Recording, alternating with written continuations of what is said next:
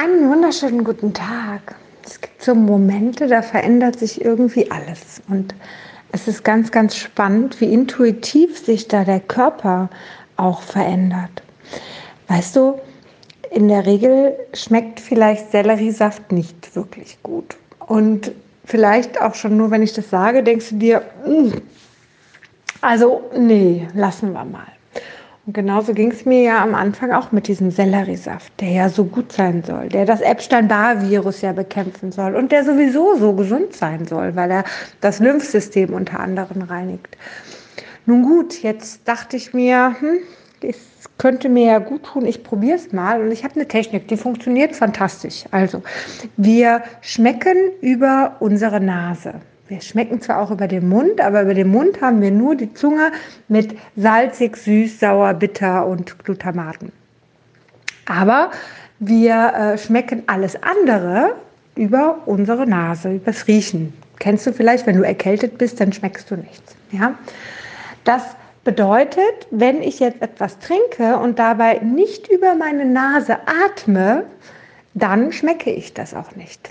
Und wenn ich dann aufhöre zu trinken und noch eine Minute warte oder eine halbe Minute oder nur über den Mund atme, schmecke ich es erst recht nicht.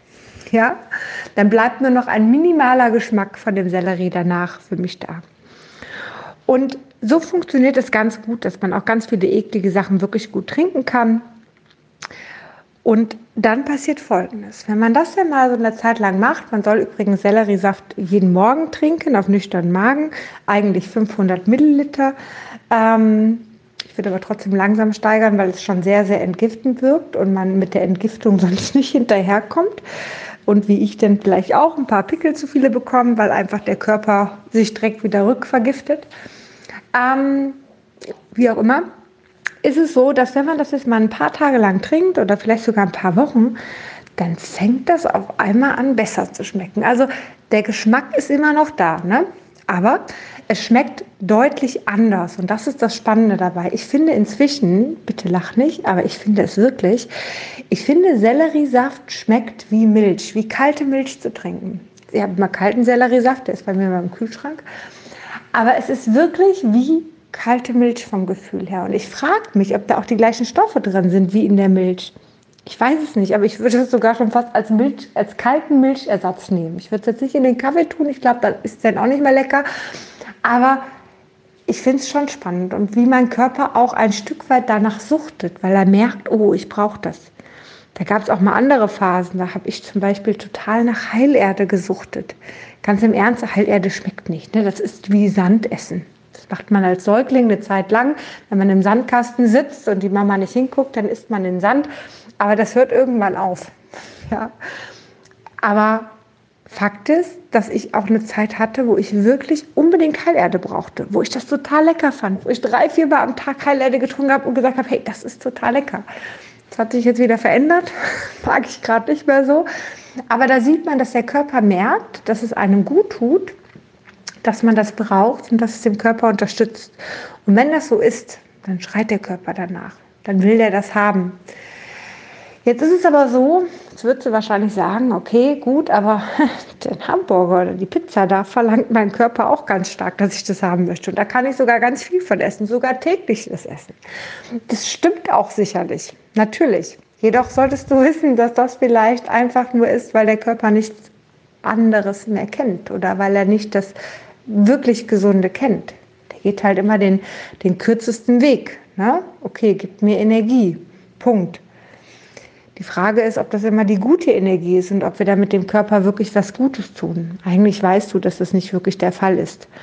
Aber es ist halt ganz, ganz oft mit vielen Zusatzstoffen oder mit vielen Gewürzen auch kombiniert. Ja, so die einfach uns dazu anregen, mehr zu essen. Mit ähm, mit Salzen zum Beispiel. Salz ist ein ganz klarer Träger davon, dass man mehr davon haben möchte. Ebenso aber auch wie äh, Zucker, ganz klar. Ne? Ketchup ist halt lecker, weil da halt Zucker drin ist. Ähm, das ist einfach schnelle Energie. Da ist der Körper ziemlich pragmatisch. Auch ich kriege schnelle Energie, ja super, nehme ich die. Was aber dahinter passiert, das ist dann die andere Sache. Und vielleicht genau sollte man über dieses dahinter mal nachdenken, was da wirklich passiert. Einfach mal so als kleinen Gedankenstoß, ob es das ist, was man möchte, ob man bereit ist, den Preis zu zahlen. Dann schau dir andere Menschen an, die sich so permanent ernähren. Vielleicht ernährst du dich gar nicht so oft so. Vielleicht nur einmal in der Woche, zweimal in der Woche, dreimal in der Woche. Ähm, aber überleg mal, jemand, der sich jeden Tag so ernährt, wie sieht der aus? Und du hast halt dann das Bruchteil von dem, was der andere hat, in dir. Kann man machen, wenn man bereit ist, den Preis dafür zu zahlen. Wenn man auch bereit ist, vielleicht sogar die Krankheit dafür zu bezahlen. Man kann aber auch überlegen, ob Selleriesaft vielleicht doch ganz gesund ist. Ob es dem Körper was bringen könnte und ob man einfach mal ein Experiment macht. Nicht auf immer, nicht jeden Tag. Aber man sagt, gut, eine Woche probier's. Egal, ob es Sellerie ist, ob es die Zwiebel ist, jeden Tag eine rohe äh, rote Zwiebel, ob es vielleicht aber auch mal eine Woche Saftfasten ist. Einfach mal eine Woche, einfach mal machen. Und dann schauen, wohin die Reise geht und ob es einem gut tut oder nicht und ob der Körper vielleicht sogar sagt, ah, das könnte ich mir öfters vorstellen. Nun gut, ich hoffe, ich konnte dich ein bisschen inspirieren, wünsche dir einen zauberhaften Tag und ähm, ja, bis ganz bald.